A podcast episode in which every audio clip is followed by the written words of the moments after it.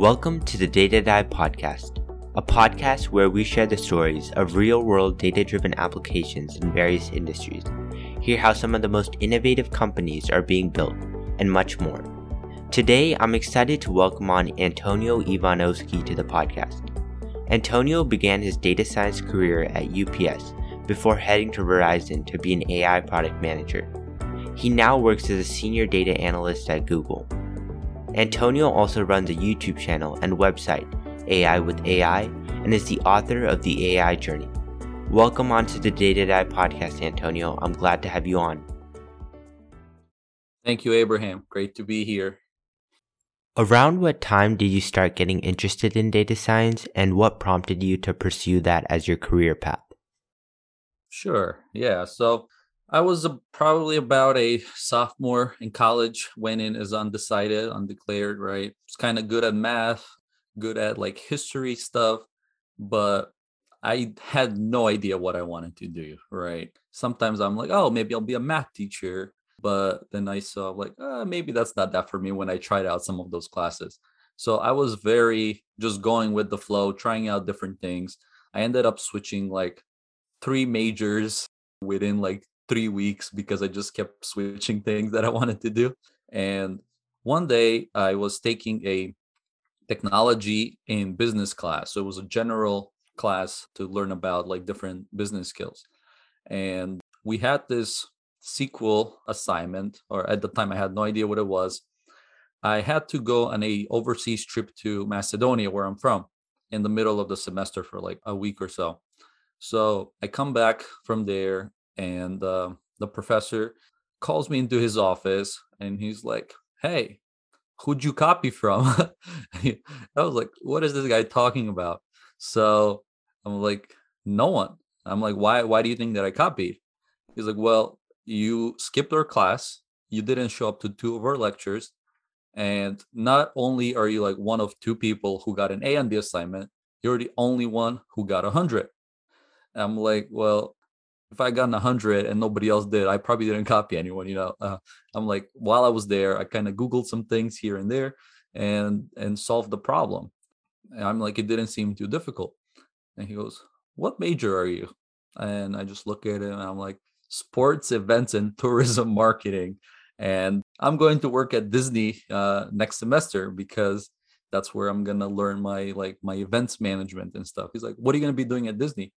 And I was actually picked to work at a cafe.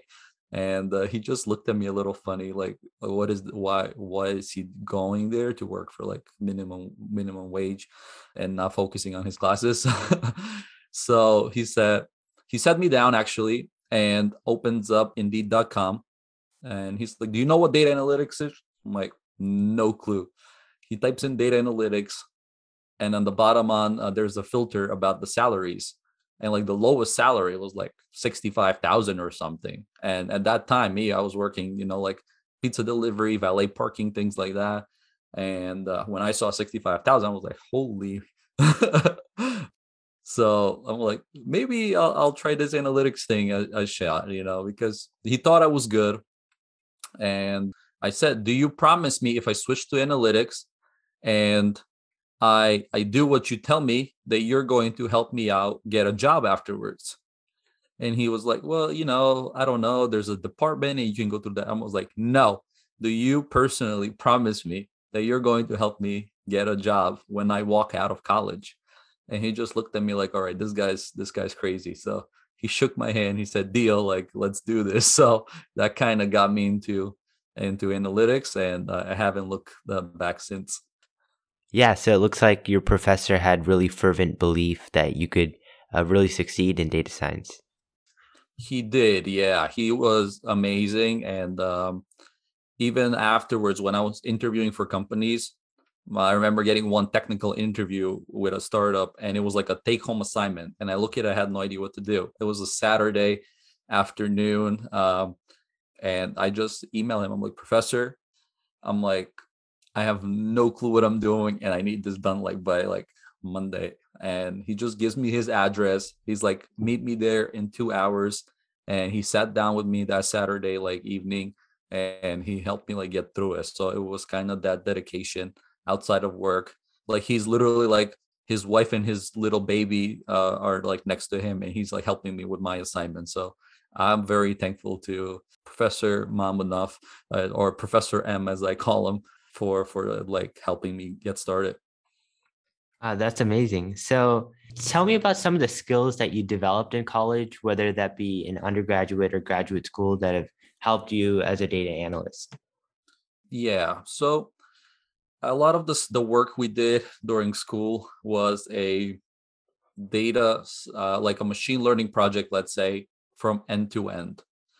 And the skill that was the biggest, which I hated while I was in college, by the way, was developing a question around what you're solving.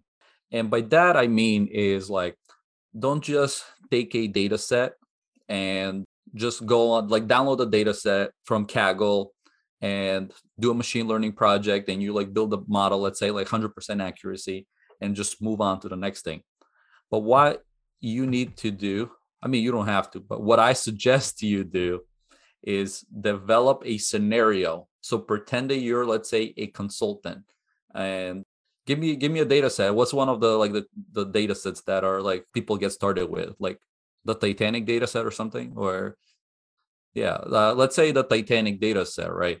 The way I approached every single project was I'm a consultant and I'm working for a company, and they hire me to predict who's going to survive the Titanic. So what is the purpose that you are going to get out of this model? Well, maybe you can say, with my model, I was able to predict where are the people, like in which rooms are the people going to survive.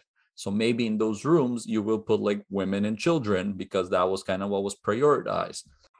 So we're going to talk about a project, and you're going to hear why I did the project. So when I was working on a thing in college, and the project was predicting prices for Airbnb rooms, right?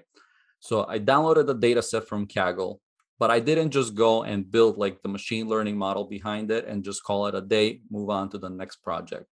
I formulated a question or an objective. I am the consultant. I work for Airbnb, and I want to help hosts who have rooms on Airbnb maximize their value of their rooms. So by building my project, I was able to find that if you have like a business workstation where people can put their laptops, they can put their, like it's connected to Wi-Fi, it drove higher revenue. So I was able to talk about that in my project. So I said, after building my machine learning project, I reached out to Airbnb hosts and I told them to include, if they include a workstation, which costs $200, they're able to drive the price of their Airbnb by $10,000 annually or something like that.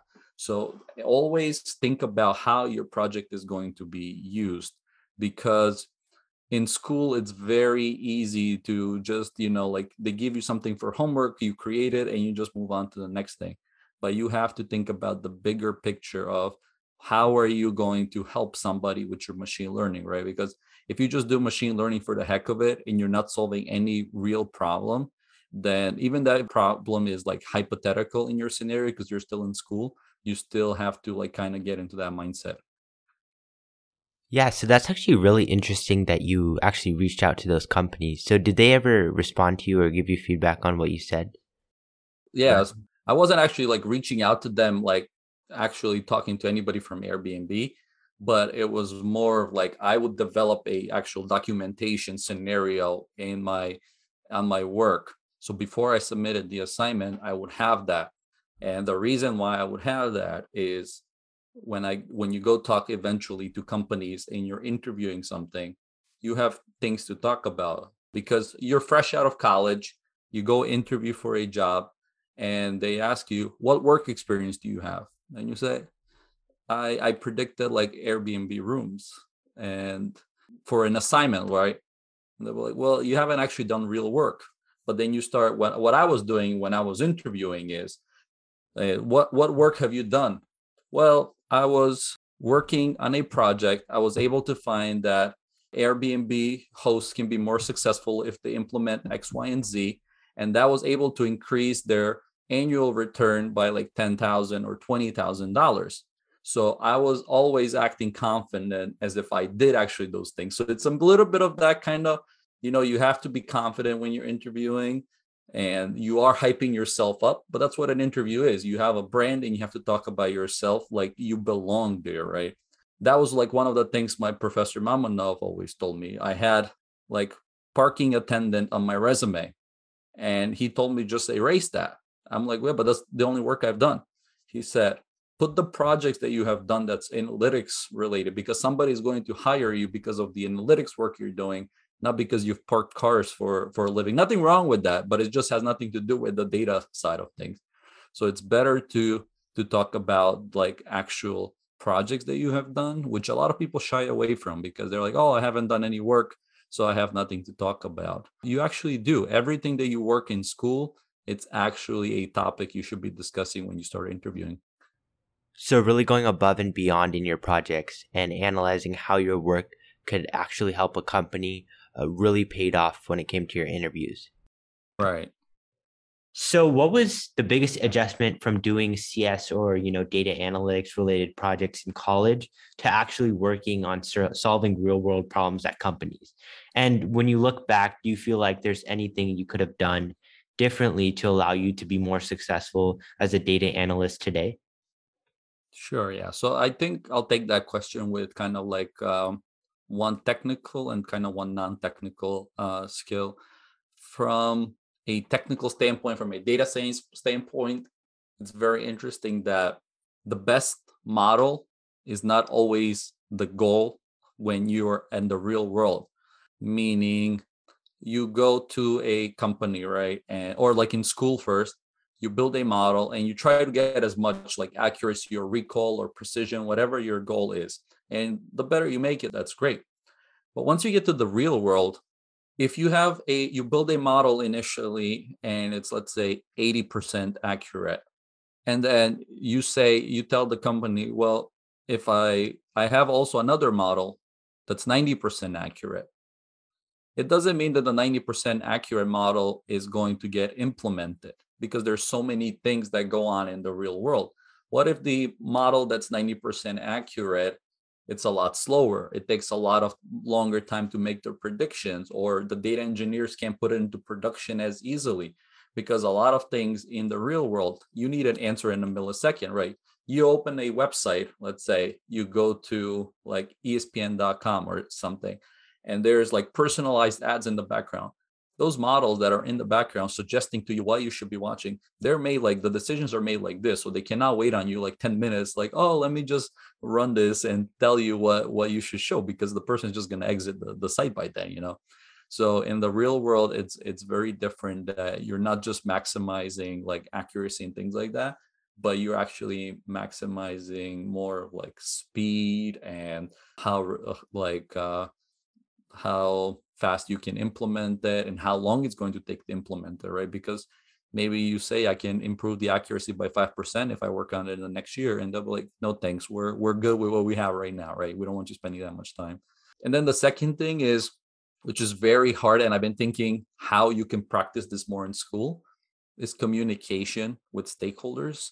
And I think we'll definitely be talking a lot about communication because that's kind of like an area I focus on because it's so important. But you are usually working with a lot of different stakeholders, right? At school, you read the problem and you kind of try to solve it. In the real world, you're talking to different people, and this person thinks this way it should be built. Another person, it thinks it should be built that way. A third person doesn't agree and thinks it shouldn't be built anything, you know? So you spend a lot of time in the real world more communicating with people and doing things like that rather than actually just building models. I would probably say like my work has been like 60% has been just communication and the other 40 has been like actually building stuff. Yeah, I mean, my dad always told me being able to communicate well is super important. Like being knowledgeable and being able to critically think, those are also really important, but being able to communicate effectively is really what sets you apart. 100%. And I think because especially the data science field is changing so fast, right? Everybody asks me like, what skills should I learn? Should I learn Python or R or a new language can come out tomorrow and Python and R are not going to be relevant anymore. I'm not saying that's going to happen, but you never know. But communication is always going to be that one thing. If you're good at it, you can always fall back, because there's never going to be a day where we're like, all right, you don't need to communicate anymore. Yeah, absolutely. So talk a little bit about your decision deciding between working at a Fortune 50 company versus a startup that you were interested in working at potentially too.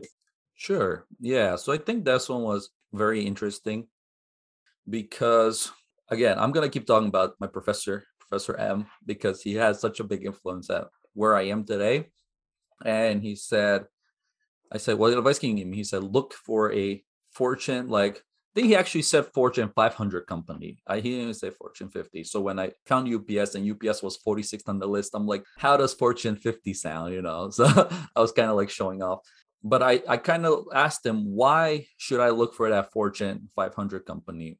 And he said, because again, it's about that brand. You work, especially like in the US, right? I work for UPS. I can go down the street afterwards when I went to interview, for example, for Verizon. Unfortunately, a lot of people, it's about like prestige, right? Like, why do people try to go to well-known schools? Because so you can show it on your resume.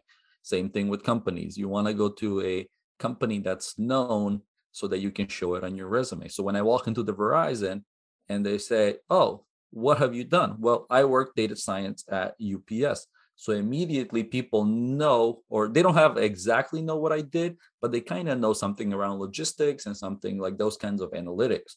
So they're able to connect to that. Versus if I went to work for a startup and you're working for the startup down the street and there's like, I don't know, let's say 10, 20 people there, even 100. And you go to Verizon and you said, you can do the same exact work you're doing at UPS, but you say, I worked at this AI analytics company down the street. They'll be like, what's that? You know, like it doesn't have that name. Is it the right way? I don't know. Yeah, you can decide that for yourself. But it's with so many candidates applying, companies need a way to kind of like pick out which candidates, right? You can only hire one person and maybe there's like 100 that apply. So kind of having that known company kind of makes you look good initially. Afterwards, you can go to a startup and be like, hey, I worked at UPS, I worked at Verizon. They're going to know what your background is. And then the second reason is that I didn't want to be the go-to person at first. When I interviewed for the startup, they're like, hey, you're going to be our SQL guy and everything's going to go through you. And I'm like, I learned SQL like 3 weeks ago, so I don't know if I want to be the man, you know? At UPS, it was like, hey, there's 10 people. You're like the 11th person. Take your time, learn as much as you can. Because if I mess up at UPS, nothing's going to happen to the company. It's a $1 billion company, you know, it's going to have very small effect to what I can do. Whereas if at the startup, I just got that feel that if I'm running behind on my SQL, like everybody's going to be waiting on me, because that was just kind of like that feel.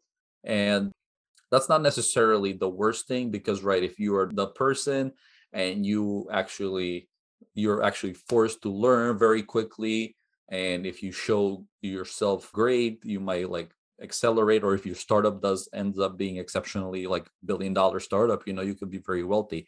So I don't want to discourage anybody from doing that.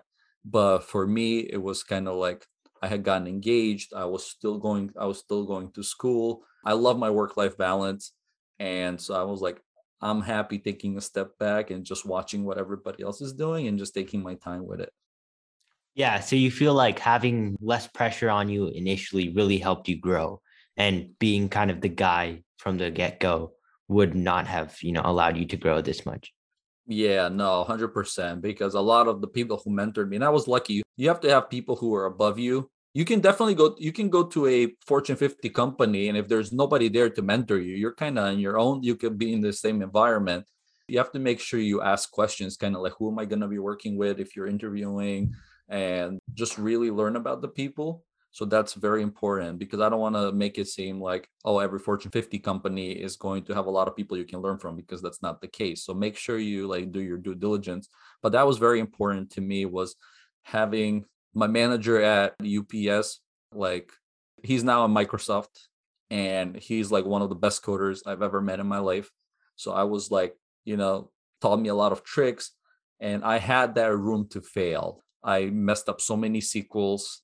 Once, this was actually like 1 year into my career at Verizon, so not even at UPS, I ended up deleting a whole table because I forgot like a where clause. And at Verizon, they just reversed it because there was other people who can help me. I imagine if I did that at like some startup and just deleted the whole like table, the whole database, I don't know what I would have done. How did you stay optimistic during the interview process to become a data analyst for like the different companies you applied to work for? And do you think there's anything in particular that you did that allowed you to be successful during your interviews?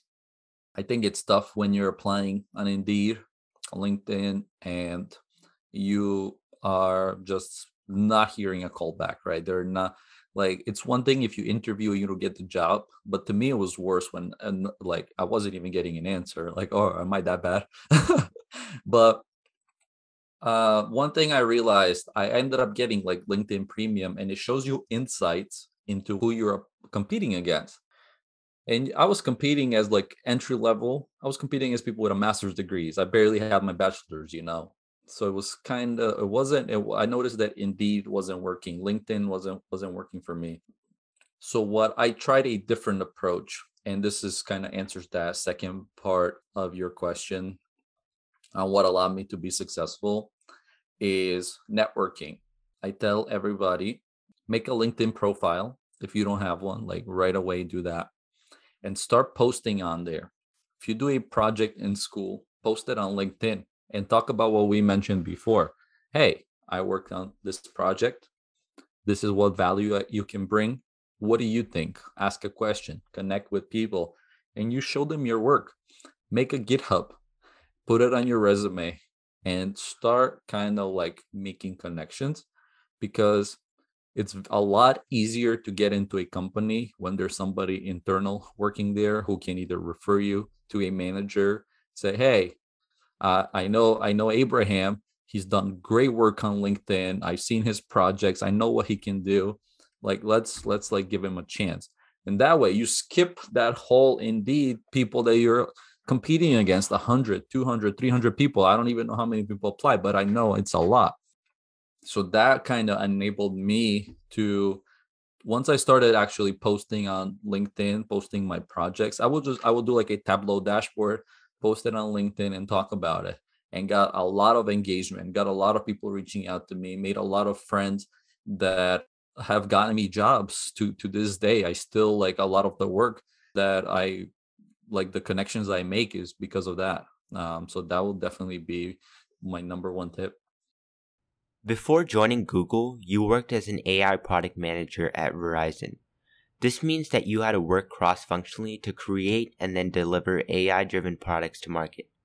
What did you learn through your role, and what skills did data scientists have that helped make your job as a product manager easier? So I worked with a lot of data scientists, worked with a lot of data engineers, data architects, and the one skill again is going to be communication. People who document well really make life easier and better, because when you're working on big projects, it's really easy to lose things because this person says this at this meeting, another person mentions something else. So being able to document things is something that is a skill that you are going to be very thankful that you have it for. I think for a few reasons. One is just your projects are going to become more successful, and you're going to communicate with people better, and you're going to make sure that your work that you're on the same page. If nothing is documented and you're just talking about things, people can hear different things. There could be misunderstandings, and just projects are a lot less likely to succeed if things are just not well documented. Another thing is, once you start working at a company, you have like mid-year, you have final year reviews.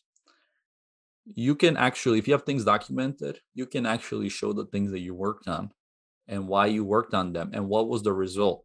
One of my high school friends, he's like a couple of years ahead of me, even before I started working on stuff.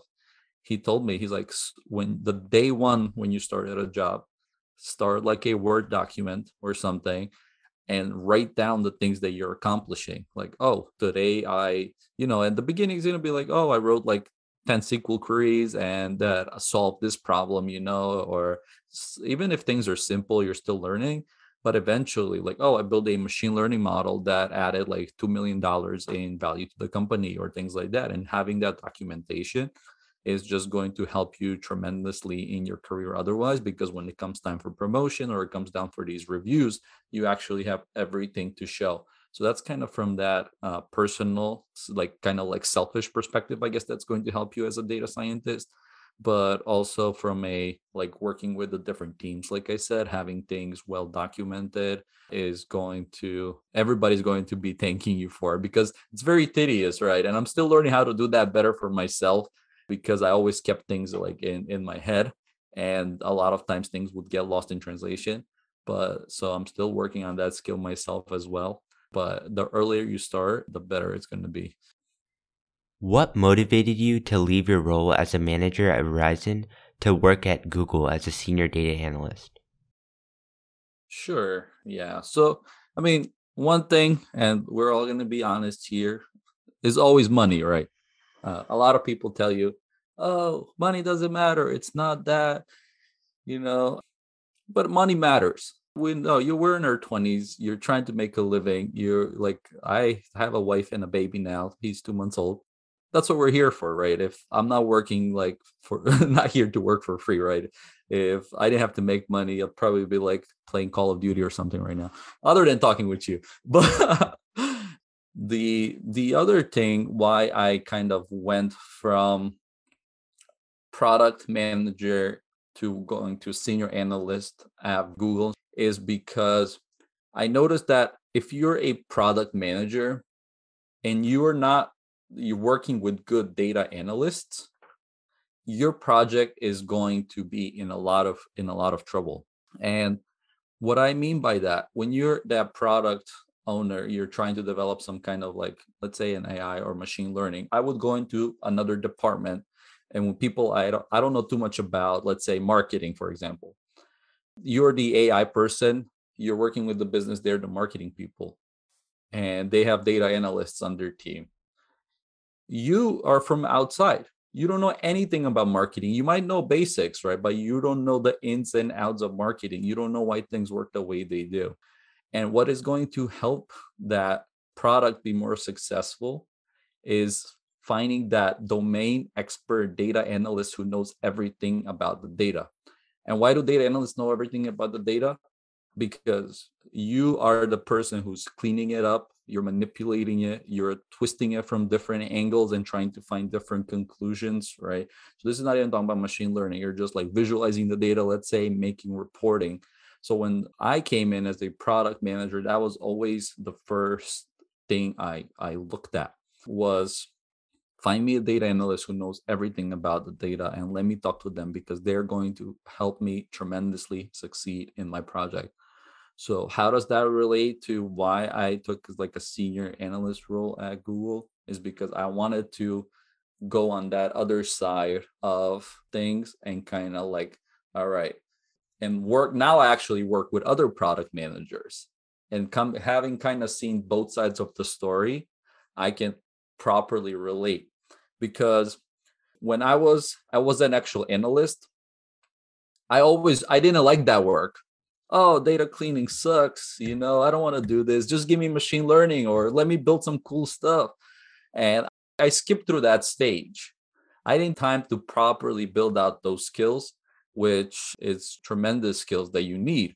Because now when I went from the other side, I'm like, wait, if your data analysts are bad, your company is just going to struggle. Even though data analysts, unfortunately, you're low on the job ladder initially. Like if you're like an entry-level data analyst, the value you bring to the company sometimes might be underappreciated, but it is so, so, so big. And that was why I'm like, okay, I need to take a step back and like really find what makes a great data analyst. So that was kind of why I I went back to that role. And why Google? I mean, it was like, where can I go that is going to see what the leading company in the industry is? And Google just happened to reach out. So that also worked out great. That wraps up part 1 of the Data Dive podcast with Antonio Ivanovski. Stay tuned for part 2, where Abraham and Antonio discuss Antonio's book, The AI Journey, how some of his early work experiences as a data analyst shaped his perspective, and some of the most valuable skills a data scientist can develop.